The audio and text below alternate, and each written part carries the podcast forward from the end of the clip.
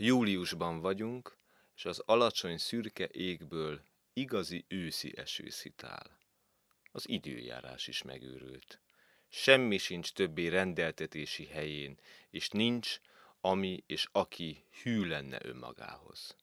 A félig nyitott ablak előtt ülök, és a hibásan öntött üveglapon váratlanul egy furcsa kép jelenik meg. Két lehetetlennek tűnő ló ugyanolyan valószínűtlennek látszó kocsival. Pillanatonként az egész, mintha megduplázódnék. Két egymásra kopírozott filmfelvételhez hasonlón. Kihajolok az ablakon, és akkor látom, hogy két fehér ló fehér halottas kocsival kocog az út közepén az óbudai temető felé. Mint egy a nagy fehér kocsi gyomrában egy kis halványkék koporsó fekszik a kereszt jelével és papírcsipkékkel díszítetten. Elől a bakon ostorral a kezében ül a kocsis, mellette egy felismerhetetlen arcú fekete kendős asszony gunnyaszt. Bizonyosan egy pöttömnyi ember holtestét fuvarozzák e világból egy másikba.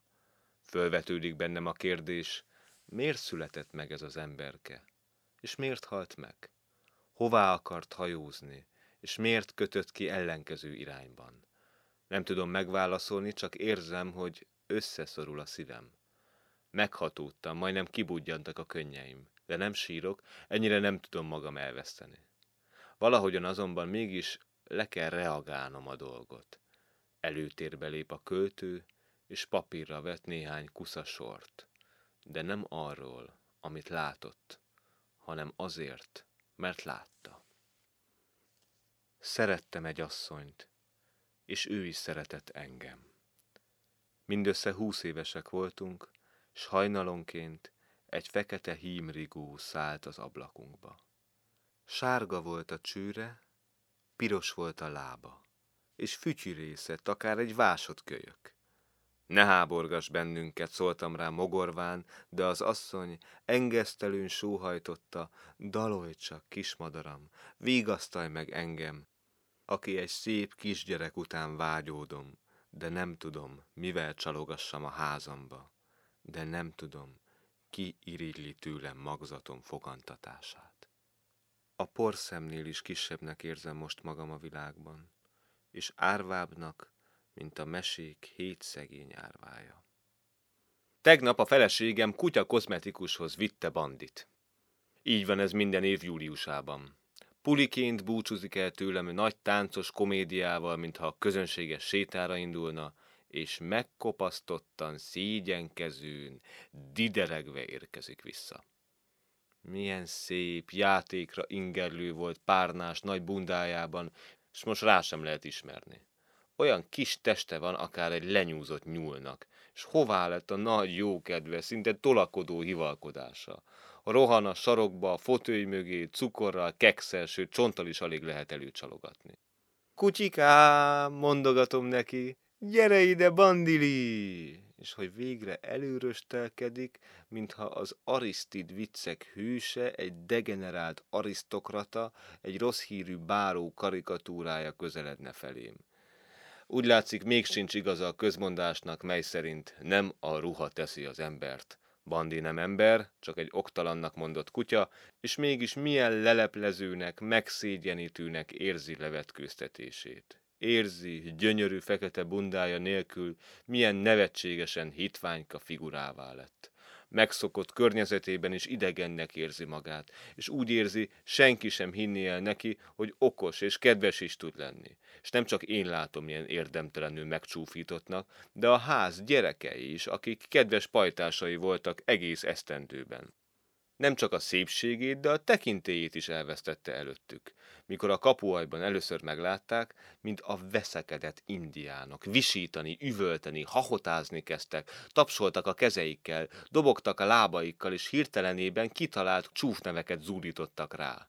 Bandi egy pillanatra értetlenül megtorpant, aztán usgyi, mintha puskából lőtték volna ki, neki a lépcsőknek, és visszarohant a lakásba. Jaj, jaj, jaj, vagy egy hónapra vége a kerti hancurozásnak, a ház előtt elhaladó emberek körülszaglászásának, vagy egy hónapig csak esti sétákról lehet szó, pórázon és csöndben, hogy minél kevesebben vegyenek bennünket észre. Ha már ilyen siralmas állapotba hoztuk, legalább védjük meg a külső inzultusok ellen.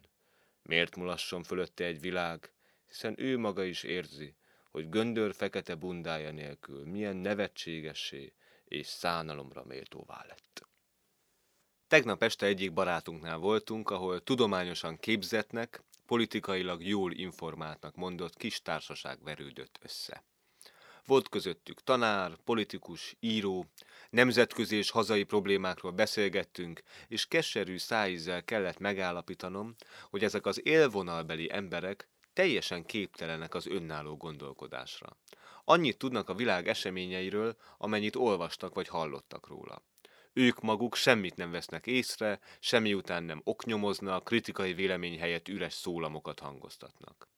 Többek között az angol munkás mozgalom elemzéséig és bírálatáig is eljutottunk. Szerintük ez a mozgalom teljesen hamis úton jár, hiányzik belőle az osztálytudat és a marxista tudományos társadalom szemlélet következetessége arra a mindennapi kérdésre, hogy a rossz mozgalmi gyakorlat ellenére miért alacsonyabb az angol munkás munkaideje, és miért magasabb a munkabére, mint sok más országban, szemrebben és nélkül megadták a sztereotíp választ, azért, mert az angol kapitalizmus gyarmatpolitikája révén extra profithoz jut. Igen, ezt olvashatjuk a pártbrossúrákban, de a valóságban nem így van.